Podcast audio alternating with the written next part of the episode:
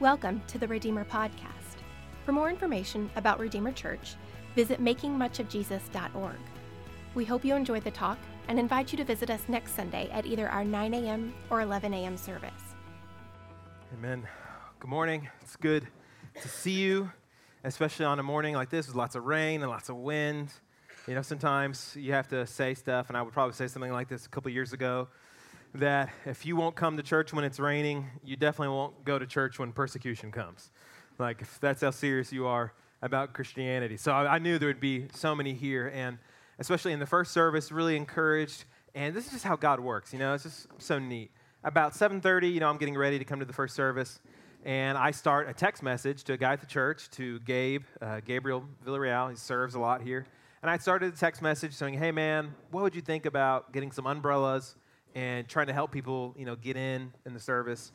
And then I thought, well, it's been raining for like a week now, it seems. I'm sure people are going to bring umbrellas. They're aware, whatever. So I deleted the text message. And then I get here, and he's already out with two umbrellas, walking around before the first service starts, bringing people in. I was like, oh man, I'm going to help you. So I put my stuff down and I go and help. And we're bringing folks in. And then Jackie Godbold pulls up and she's got her you know, little girl in the car seat, which is super heavy and then Harrison, however old he is, just this little guy, and she's like trying to do all. I'm like, I'll help you, I'll help you. So I'm holding Harrison's hand and I'm taking him to class, and I get in there into Building B, and Natalie, she had just dropped off our kids, and she said, Hey, I think they're full. Like they can't take any more kids in their age group because there's not enough workers. We just, we just don't have enough. I was like, Oh, bummer. I was like, Well, if they're out, well then we'll take our kid out because he's just a little baby. He'll sit in here quietly. He'll be fine and she can take both of her kids in. Well, they had another worker show up, and then they were able to make it all work. And I thought, my goodness, in the first service, when it's raining, we had to like almost tell somebody, we can't take your kids because we don't have workers. And so around your seat, there is a little card for Redeemer Kids. We really do need help. We need more people to serve. Um, and to serve the families of our church and to serve these kids and to help the next generation of people learn about Jesus Christ. And so this is just asking if you would be willing to serve once a month, just one hour once a month to serve the kids of this church, to serve the families. And I think all of you can do this unless you have a felony, unless you have some kind of contagious disease, uh, unless you have Ebola or leprosy or something like that. I'm not asking you to do anything. I'm asking you to go to a doctor, number one if you can't do this for one once a semester, once a day a month, uh, let me know your compelling reason for why you cannot do that and for why you can't invest in the next uh, generation of kids. We're not asking for much, just once a month. And just evidence today how we really do need your help on a day that it's raining a lot, new families, and I wouldn't be shocked if maybe some kids had to be told, uh, we're not sure if we have enough room even today uh, to take your kids because we cared that much about making sure the kids are well taken care of, that we follow every safety procedure that will allow for a safe environment for kids to hear the gospel. And that's what we're committed to. And so, with that, let's talk about the book of Philemon. So, please go to the book of Philemon. It's, if you don't know where it is, that's okay. It's a really tiny one in the Bible. It's in the New Testament. You have 1 Timothy, 2 Timothy, Titus, Philemon, and then Hebrews, James. So, in that area, and what this little book is showing us, this book is what grace, not just the doctrine, not just the abstract idea of grace, but what grace in practice can do to a church. What grace looks like when it infects a church and it spreads through a church, and the message that grace can send to the world. And since these words come to us today in the very authority of King Jesus, let's stand together in the honor of the reading of his word beginning in verse 1. We're going to read the whole book today. You can say, Man, we read a whole book of the Bible at church today. It was amazing. Verse 1 Paul, a prisoner for Christ Jesus, and Timothy, our brother. To Philemon, our beloved fellow worker, and Apphia, our sister, and Archippus, our fellow soldier, and the church in your house, grace to you and peace from God our Father and the Lord Jesus Christ. I thank my God always when I remember you in my prayers, because I hear of your love and of the faith that you have toward the Lord Jesus and for all the saints. And I pray that the sharing of your faith may become effective for the full knowledge of every good thing that is in us for the sake of Christ. For I have derived much joy and comfort from your love, my brother, because the hearts of the saints have been refreshed through you. Accordingly, though I am bold enough in Christ to command you to do what is required, yet for love's sake I prefer to appeal to you. I, Paul, an old man, and now a prisoner also for Christ Jesus, I appeal to you for my child Onesimus, whose father I became in my imprisonment. Formerly he was useless to you, but now he is indeed useful to you and to me. I am sending him back to you, sending my very heart. I would have been glad to keep him with me, in order that he might serve me on your behalf during my imprisonment for the gospel. But I preferred to do nothing without your consent, in order that your goodness might not be by compulsion, but by your own accord. For this perhaps is why he was parted from you for a while, that you might have him back forever no longer as a bondservant, but more, more than a bondservant, as a beloved brother, especially to me, but how much more to you, both in the flesh and in the Lord. So if you consider me your partner, receive him as you would receive me. If he has wronged you at all or owes you anything, charge that to my account. I, Paul, write this with my own hand. I will repay it. To say nothing of your owing me, even your own self. Yes, brother, I want some benefit from you in the Lord. Refresh my heart in Christ. Confident of your obedience, I write to you, knowing that you will do even more than I say. At the same time, prepare a guest room for me, for I am hoping that through your prayers I will be graciously given to you. Epaphras, my fellow prisoner in Christ Jesus, sends greetings to you, and so do Mark, Aristarchus, Demas, and Luke, my fellow workers. The grace of the Lord Jesus Christ be with your spirit. Let's pray. Holy Father, now, would you, by the Spirit of the risen Christ, help us to taste and see your grace today? That the grace that you have given us personally would spread among us. So, Lord Jesus, would you do a work here now? That our hearts would be refreshed in you and by you and through you and for you. Help us now, Lord, to, and do only what you can do as we look at your word. And it's in your mighty name we pray. Amen. Guys, this, this little book, I mean, is a little book. It is a glacier of gospel proportions. This book is showing the power of the gospel in the life of a local church. And what happens when the gospel becomes at work in believers? When the gospel becomes more than just a doctrine to be believed, but a way to live, a way to operate, a way to function among one another. The grace of God creates more than people with good theology. The grace of God, the gospel of grace, creates a people with a rich sociology, with how we interact with one another, how we treat one another. Christianity is about more than creating people with good manners. It's about a resurrected people with radical, surprising, and scandalous grace. As we talked about last week, I mean, this book is about a runaway slave, a runaway bondservant of Philemon named Onesimus a fugitive servant, runs away, meets Paul somehow while he's in prison, and becomes a Christian. And now Paul is sending him back to Philemon, a member of the Colossian church, telling him how this man that has wronged you, who stole from you, has run away, has committed crimes, receive him. Not just as a bondservant, but as more than a bondservant, but now as a brother in Christ. And Paul appeals to Philemon from love. I mean, you see this. Look at verse 8. You want to see what, how the grace of God changes a man? Look at verse 8.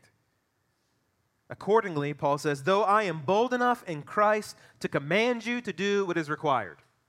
Paul says, I'm an apostle. I have full rank and full authority. I can pull the apostleship card on you and tell you exactly what to do. Verse 9. Yet. Now that matters. Yet for love's sake, I prefer to appeal to you. The gospel of grace liberates us from having to pull rank and authority. A gospel man, a gracious man, doesn't bark from titles or authority, but appeals from love. And he's appealing for Onesimus. Welcome him back. Let him back without any penalty, with no cynicism, no conditions, no terms, no clauses. Welcome him back as a brother in Christ. And look at verse 17 and 18. Paul goes even further. If you consider me your partner, Philemon, if we're in the, and we're in ministry together, of course he would say, absolutely. 17. Receive him as you would receive me. If he has wronged you at all or owes you anything, charge that to my account. Paul says, forget about what he's done. It's all been charged to my account now. Receive him as you would receive me. And here we see a clear picture of how the gospel of grace really works. Grace isn't just forgetting about it. Grace doesn't mean, ah, just act like it never happened. Just be nice. That is not grace. Does Paul take that approach with Philemon? Philemon, just forget about it. Just forget about what Onesimus did. Act like it didn't happen. It's in the past. Let's move on. No way. What does he say? He says, take what he did, the wrongs and sins he committed against you, and charge that to my account. Put it on me now. This is how the gospel works. Our sins weren't just swept away into some cosmic trash bin or just erased out of God's book. No, they have to be dealt with. They have to be paid for. They have to be reckoned, not just whatevered. The gospel really is the only solution between us and God. Our sins, our wrongs against God, put on Jesus' account paid for them with his perfect life and his death on the cross and his resurrection from the dead, forgiving us totally, completely, and forever. And now, this is why we're seeing a mirror of the gospel in these words, where now Jesus is speaking to the Father and says, Receive these people, Lord, as you would receive me. Whatever wrongs they have committed, put them on my account. This is the gospel. And Jesus' resurrection from the dead, reveals to us there is no resentment or grudge between us and God. Totally forgiven, totally freed, totally accepted. Some of us think that, yeah, He forgives us, but God's not really happy with us right now. He forgives us, but He's just kind of putting up with us until He can really make us better in the end. The resurrection reveals there's no resentment between us and God. And why does this matter? Why is this book here? I think those are the same questions. Why do these concepts matter? Why is this book here? This matters because the gospel, the atoning grace of God, Jesus dying in our place, this is the blueprint for Christian community. This isn't just the way we are saved, this is the way we live out our salvation. The gospel becomes the schematic for how we interact with one another. The gospel is the only solution between us and God. And the gospel is the only lasting solution between us, between one another. Ephesians 4. Paul says, Forgive one another. We hear that and go, Okay. But he continues, As God in Christ forgave you. The gospel is the blueprint. Ephesians 5. Love one another as I have loved you. The gospel is the blueprint. This is Christianity.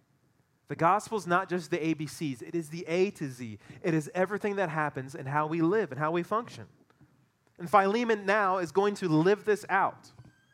He's going to see the crimes that Onesimus has done and see them settled to another account. And so when we live with one another and we look at one another, we just don't see a Christian. We see a man, a woman whose sins and wrongs have been settled to another account. And this is what makes Christian community so different from the world because we sin against one another. We hurt each other. We don't mean to, it just happens because we're broken people. And this is why the world says, oh, those Christians, they're a bunch of hypocrites. They say that because we don't own up to it. We should say, yes, I am a hypocrite. I often know the right thing to do, the right thing to say, and I don't do it because I'm still living in the tension of a saint, yet I'm still a sinner. I still have the old man. I'm still, I know all the right stuff, but I don't always do it. This is every single one of us. So when we hurt each other, we disappoint each other. We don't mean to. At least not all the time, we don't mean to. And it's not in us just sweep it under the rug and just move on. Humanly speaking, you can only do that so long until there's a big lump in the relational lug and everyone's tripping over it. But with Christianity, there is no sweeping, there is a substitute. Jesus paid for it all already. So when a sin is committed against you, a wrong's been done against you, and that person comes asking for forgiveness and I'm sorry and they're they're repenting, you can look at them and say, "I forgive you." Because it's already been charged to another account. I can forgive you, it's over. Or when someone reveals something from their past. Someone reveals something that is shocking that you didn't know about. They're opening up and something's confessed. You can look at them and say, I love you the same because it's already been charged to another account. I welcome you the same because it's already been charged to another account. I don't think any less of you because Jesus doesn't. It's already been charged to another account. This is the gospel at work. And this is why Paul is saying this. Because reconciliation from above results in reconciliation below. Grace from above brings grace below. And Philemon, I think, is a man that doesn't, Paul doesn't have to squeeze this out of Philemon. Some of us, we have to be kind of reminded again and again and again, and we go, oh, yeah, oh, yeah, okay, I need, I need to be gracious. This just flows out of Philemon. I believe that because of verse 21. Look at verse 21. After Paul makes this plea with him to receive Philemon as, a, as no longer a bondservant, but as a brother, 21, confident of your obedience. Paul says, I know you're going to do this. I totally know it. But I write to you knowing that you will do even more than I say. So he says, I know you're going to do it, and I know you're going to do even more than I could have imagined because you are just that kind of guy. So I read, you should read verse 21 and go, then why write this? He knows Philemon's going to do it, so why write this book? I think we find the answer to that in who this book is written to. It's written to Philemon, but who else is listening? Archippus, Apphia, and the whole church in your house. Paul wants the entire Christian community to watch God's grace pyrotechnically go to work between Philemon and Onesimus. He wants everyone in the church to see the stunning nature of the gospel. And he wants everyone else in the church to treat Onesimus just the way he does and just the way Philemon will. Because you can imagine how the rest of the church would go. They're welcoming him back? This is weird. And how subtly, yeah, they would, oh, Onesimus, it's so good to see you. Then they'd go home and go, can you believe what he did? And They welcomed him back? I don't think that's wise. You, you could hear how the legalistic murmurs would begin to spread throughout the church. And Paul wants to cut that serpent's head off right at the start. This book is a nuclear warhead against legalism. Legalism is wanting to increase our own morality and feel better by our own power. That's one form. Another form of legalism is I want to make you moral by my own power and by my rules. And Paul says there is a new era for how we operate, and it's the gospel of grace. And what's going to happen in this church is something unheard of a complete reconciliation, restoration, and unity between a runaway servant and his master. When Philemon loves Onesimus back, it will send shockwaves throughout the community. The word will travel not just in the church, but throughout the world. They will say things like, Did you hear what happened at that place? They didn't kill the runaway servant, they didn't crucify him, they, they didn't beat him, they, they welcomed him. They didn't throw him out on the streets like you did, Bill. They, they threw a party for him. They, they even released him from being a bondservant for the rest of his life. Now they call him a brother, and they treat him like everybody else. You see how the gospel's effects would spread throughout this community. And not only that, because listen, grace is radical and surprising. And when they do this, they're going to give credibility to the gospel that you really can be forgiven, that you really can be welcomed, you really can be accepted, you really can be loved, you really can have your entire past covered, paid for, and have a new identity in Christianity. But to do this, it's going to be incredibly costly to Philemon. To give the gospel credibility in your life will also be incredibly costly. And what are they going to say about Philemon? Man, he really wussed out. That's what the world's going to say. Philemon, he used to have a mean streak. He was a really sharp business guy, but he became a real weenie. At their next Colossae businessmen's luncheon, they're going to be talking about Philemon. I heard he let his servant go. I don't know if I can do business with a guy like that. He, he used to get stuff done, but now he just seems like a big softy. To give the gospel credibility in your life, it will be costly. And here's what we should be getting. Once you've experienced, once you've tasted and seen the surprising grace of God for you, it reorients how you view and treat and love others. Once you have tasted and seen the surprising grace of God, it changes you and makes you a surprising and gracious person. It makes you a refreshing person to be around. This is what we see in Philemon. He's a fresh maker. Look at verse 7. For I, Paul says, For I have derived much joy and comfort from your love, my brother. Why? Because the hearts of the saints have been refreshed through you. Philemon's a fresh maker. The hearts of the saints, the Christians at Colossae, they are refreshed by Philemon. What does, a, what does a refreshing Christian look like? What does that mean? One guy says, to refresh the heart is an expression used by Paul to mean to give someone relief from distress or to aid the wretched in such a manner that their minds are composed. They're freed from all uneasiness and grief, and they find rest. This is the kind of man Philemon was. Another way to say it would be Philemon would help you get your head back on straight. He would help you think things through. This is the guy that people wanted to be around. Because when you were around him, you walked away encouraged. Not only did you walk away encouraged from Philemon, but you felt reawakened to the glory of Christ. You were reminded of the forgiveness we have in King Jesus. When, when you are tempted and you're weighed down, you could go to Philemon, and he was a refreshing brother to be around. When you were anxious or you're worried or you're nervous about XYZ issue, Philemon would refresh your heart. He would really put you at ease. You could be honest with him. You knew you could be honest with him. You could open up, and he wasn't judgmental. He wasn't cynical. He wasn't fake. He wasn't indifferent. He was the kind of guy who would genuinely bear your burden with you. If he said he was going to pray for you, he actually prayed for you. And he would remember you.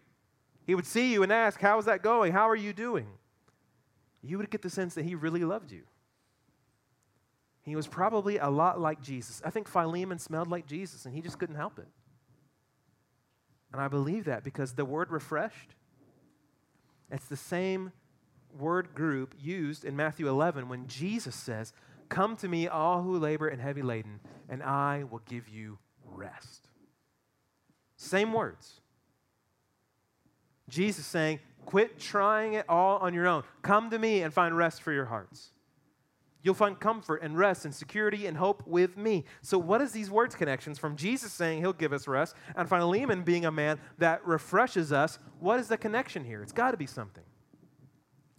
I think it's that in Jesus we find the salvation and rest for our hearts. With other Christians like Philemon, we find a reminding of that salvation that we have with Jesus. It becomes vibrant. It becomes the atmosphere. It becomes a part of his nature. That Philemon refreshes us by reminding us that we have rest with Jesus. Philemon's the kind of man who would do this. He would remind you no, your identity is not in your job, your identity is in Jesus. Ah, I'm refreshed. Yes, you committed a sin and it's horrible, but you have been forgiven and now there is no condemnation with you because you are in Christ Jesus. Yes, I'm refreshed. You don't have to worry about tomorrow. You don't have to worry about your eternity. It's been handled by Jesus. You're right, I'm refreshed. What can separate you from the love of God in Christ Jesus? Nothing. For you are now more than a conqueror through him who loved you. You're right. I'm refreshed. This is the grace of God at work. And Paul's asking him, You've refreshed the saints at Colossae. You can see verse 7 is past tense. You have, they have been refreshed. Now, verse 20, what does Paul say? Yes, brother. I want some benefit from you in the Lord. In the Lord. This is real Christian fellowship. Not just talking about football, talking about hobbies and skills, all that kind of fun stuff. That's all fun. But it's in the Lord. The things with Him refresh my heart in Christ. He's saying now, I want it now, finally, man. I, I need it from you. Will you do this toward me? And today, I think the Lord is calling us, our church, into a new era, a new season, a new awareness of grace, of being fresh makers towards one another. Can we be a church of people that refresh one another in Christ? Freshing, refreshing, encouraging, exhorting, vibrant givers of God's grace towards one another. And maybe the lyrics of this song will move you like they've moved me.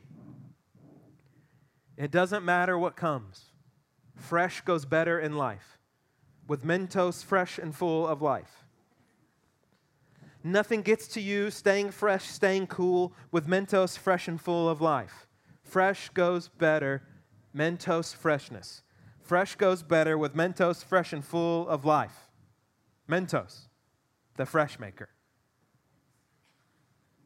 Now, the commercials are hilariously awesome.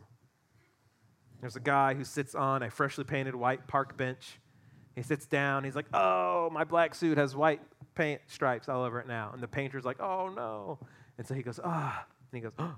He takes out his Mentos and he pops it, and then he rolls down across the bench so he can have a pinstripe soup now. He's like, All right, that worked. I mean, all kinds of dumb, silly stuff.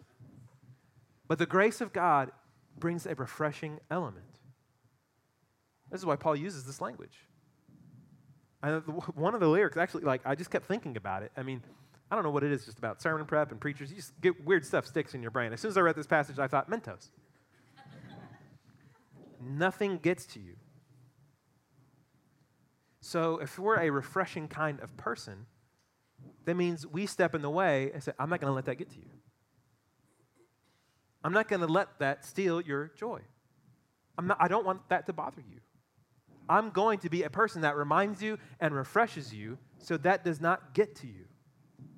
The grace of God goes beyond superficialities, it meets us in our deepest hour, darkest moments, when we're confused. Is this all real? Does Christianity matter? Our uncertainties our doubts, and even just when we feel overwhelmed. It's in those moments of, of deep despair, of darkest hours, of these questions and uncertainties and doubts. It's in those moments we all, every single one of us, we go to one or two places. We either go to functional saviors. What will bring me relief from this moment? It'll either be food, alcohol, entertainment, Netflix, alone time. A lot of people do. I, I just need to be alone for a second. That might be the worst thing you need. Busyness, just maybe I'm busy, just try to, you know, distract your mind. Cleaning, I mean, anything to numb or mask or to escape what is really happening. We will either turn to functional saviors or we will turn to the Savior. We will turn to Jesus. Help me, Lord. And Christian community is about helping each other look to Jesus and experience his grace together. This is what a fresh maker is. No, no, no. Don't, don't go there. Don't look at that. Let, let's go to Jesus. Let's look at Jesus. So I'm looking at Redeemer Church, and I'm thinking, I'm appealing to you in love.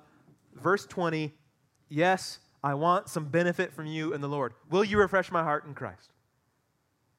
I need this too. Every single Christian here needs this. We should look at one another, other Christians in our lives, in our groups, uh, accountability times, brothers and sisters we've known for decades, and have this sense of awareness and saying, I want and need refreshing in Christ from you towards me. And if they can't offer us that, I, I don't know what our relationship's based on. Because I, just, I, we, I need more than Christian, Christianified pleasantries. I need reality. I need God's grace reminded towards me. Well, you remind me of Him. That's, that's the church, everybody. Just pointing each other to Jesus. Not just coming for a, a neat experience on Sunday mornings, but pointing each other to Jesus often. This is what a gospel culture will look like. And it's not just needy people, like, okay, fine, we'll do that for the needy people, looking, you know, we'll refresh them. No, it's every single one of us acknowledging, I am a needy person and I need to be refreshed by Jesus. And some of you I know are already thinking, oh, I can't do that. I don't know enough verses. I just don't know enough. I'm awkward and I just can't do that. You can.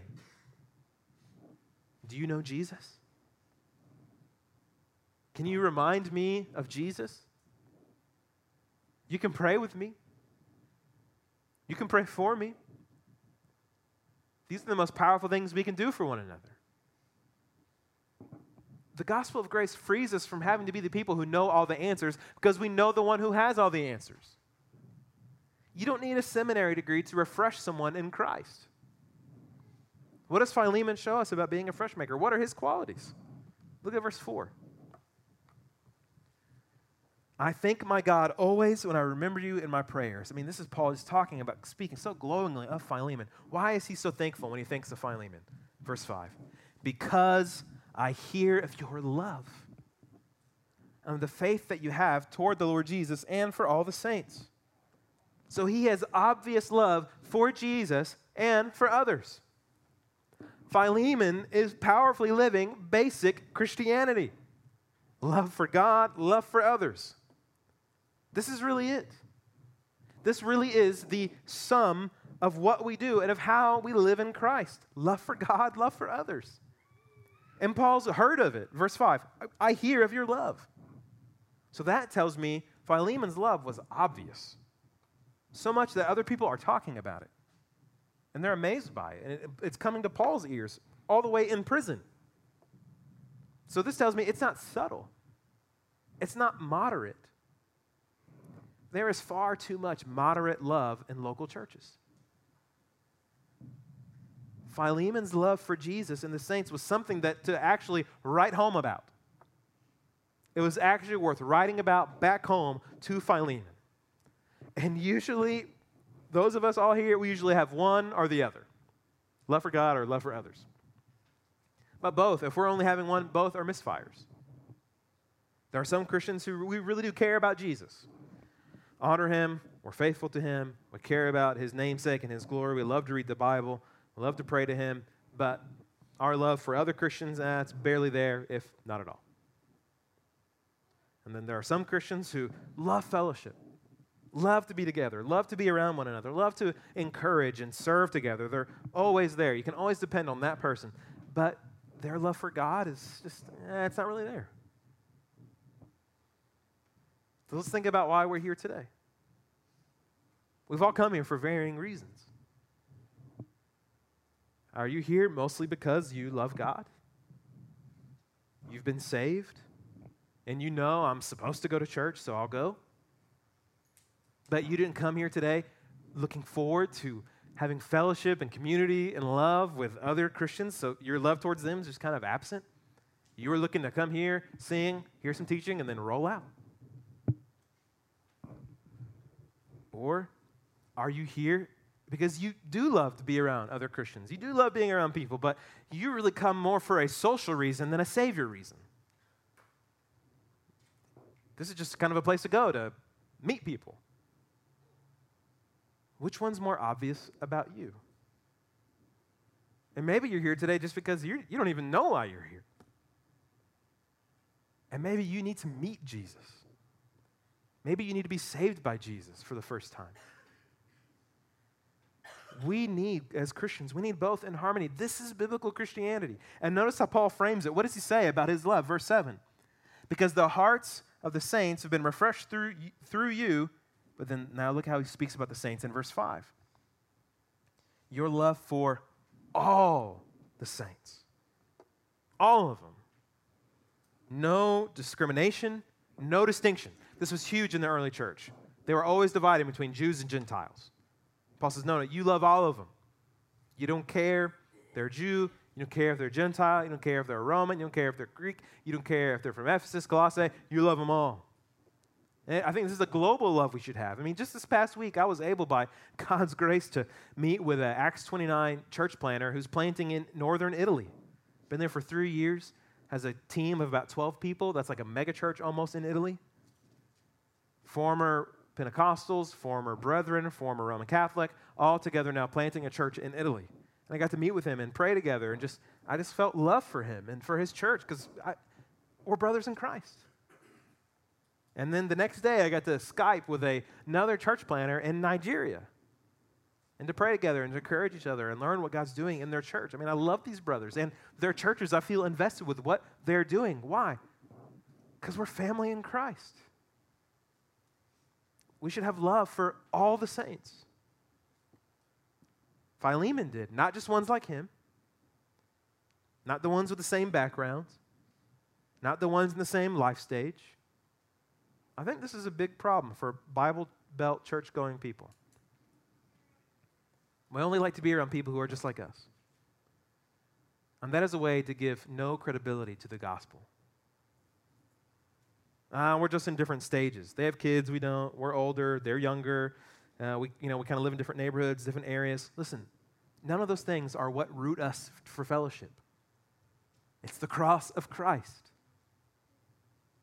When you forget you, when you say things like that, you forget that we are all in the same place, that we're united in Christ Jesus, crucified with Him, raised with Him, and seated with Him together in the heavenly places. When we say things like that, that kind of thinking, we're revealing a practical love for some of the saints. Some of the saints just like us. But if our gospel doesn't push our categories of love and fellowship, to beyond life stage, to beyond skin color, to beyond socioeconomic factors, to, to beyond neighborhoods, towards beyond marriage, single, whatever. If our gospel doesn't push out these categories, our gospel is worth nothing. And if we only want to love some of the saints like us, it's, we want a church that's in our own image, not the actual bride and body of Christ. We can be the people that love the unlikely because we have become the unlikely recipients of God's grace. We can love people who are not like us because we have been loved by someone when we didn't deserve it, when it didn't make sense to us. And this, all the saints, is going to be huge to Philemon. Because Paul's saying, I want you to love all the saints. And Onesimus is a new saint. So, yeah, even the runaway slave, welcome him back. Even the servant that did you wrong, welcome him back. We could do it now. Go deep into our hearts now and think who am I finding hard to love? Who could it be today that you're refusing to love? Maybe because they've hurt you, they've sinned against you, They've asked for your forgiveness and you're still holding back. Does the grace that you've experienced mean nothing to you practically? Who are you finding hard to love? Because they're annoying, they're different, they get under your skin, you, you just don't click. We struggle with this, and a lot of us do. We all do. We struggle with this because we don't understand the love of Christ. Because we still think on some level, well, of course Jesus would love me. I mean, I'm cool. But I can't love that person. That person's kind of weird and off, and they like weird movies, and I, I just don't know. I mean, we don't like the same food, we don't like the same things. We betray the gospel when we talk like that. That's all anti gospel. Of course, Jesus would love me. I'm awesome. It makes sense. But listen, Jesus didn't love us because we were impressive and we sold him on us. He died in our place, paying for our sins while we were yet sinners. He loved us at our lowest. Therefore, we can love each other at our lowest. This is not a merit based community. This is not a, eh, prove to me I can trust you and then I'll love you. It's an unconditional, not based on worthiness, but based on the mega grace of Christ. And I love verse 6. Look at what, when Philemon does this, look what's going to happen. Verse 6. And I pray that the sharing of your faith, this is not evangelism. This is not the word for evangelism. This is the word sharing for fellowship, for community. So I pray that the sharing of your faith may become effective for the full knowledge of every good thing that is in us for Christ. So Paul says, I pray that when you do this, that something is going to happen, it is going to explode, and everyone is going to take notice of your faith and how you love and how you care. That everyone will see it. You could say it this way Philemon, you're going to make the real gospel recognizable in Colossae and beyond. When you welcome him back, when you love, the sharing of this faith will show the full knowledge of every good thing that's in us. What's the good thing that's in us? Christ. Christ is the only good thing in us. And you'll show it for Christ's sake. We can make the real gospel recognizable here by the way we love each other not just in doctrine, but in fellowship, in love, in kindness, giving credibility to the risen Christ. That a risen Galilean really does matter to my life now. This is really, I think, the, the question the world's begging. You talk about this Jesus guy, but he doesn't seem to matter to your life at all. You're pretty much just like me, except you go somewhere on Sunday morning for an hour and a half. What's the difference? The way we love one another shows the world that we are his disciples. John 13, 34. This gives credibility that the risen Jesus really does matter to our lives. Guys, our church is bigger than our church. Every church is bigger than just its place. Its influence can be enormous. We can make the real gospel recognizable in Tomball and beyond. The gospel of grace expressed in how we love and refreshing each other's hearts because we remember we've been crucified with Christ. It's no longer us who live, but the lives we now live in the flesh, we live by faith in the Son of God who loved us and gave himself for us. That's how we live. And when we do that, verse 6 is saying, Tomball needs to know the gospel isn't just a cute way to live that it's not just, oh, it works for you guys. That's great. They need to know that it is a surprising, radical, and welcoming grace of salvation in Christ with God, eternal life forevermore. That Tomball needs to learn from us by the way that we live and the way we speak, the way we love, that Jesus really is the way, the truth, and the life, and that no one can get to the Father but by Him that we're all testifying we're not better than anybody. We're just the people who are clinging to Jesus. And Tom Tomball needs to learn from us that you really can be forgiven by God because we forgive one another. That you really can be loved by God, who you are right now, because we have loved one another.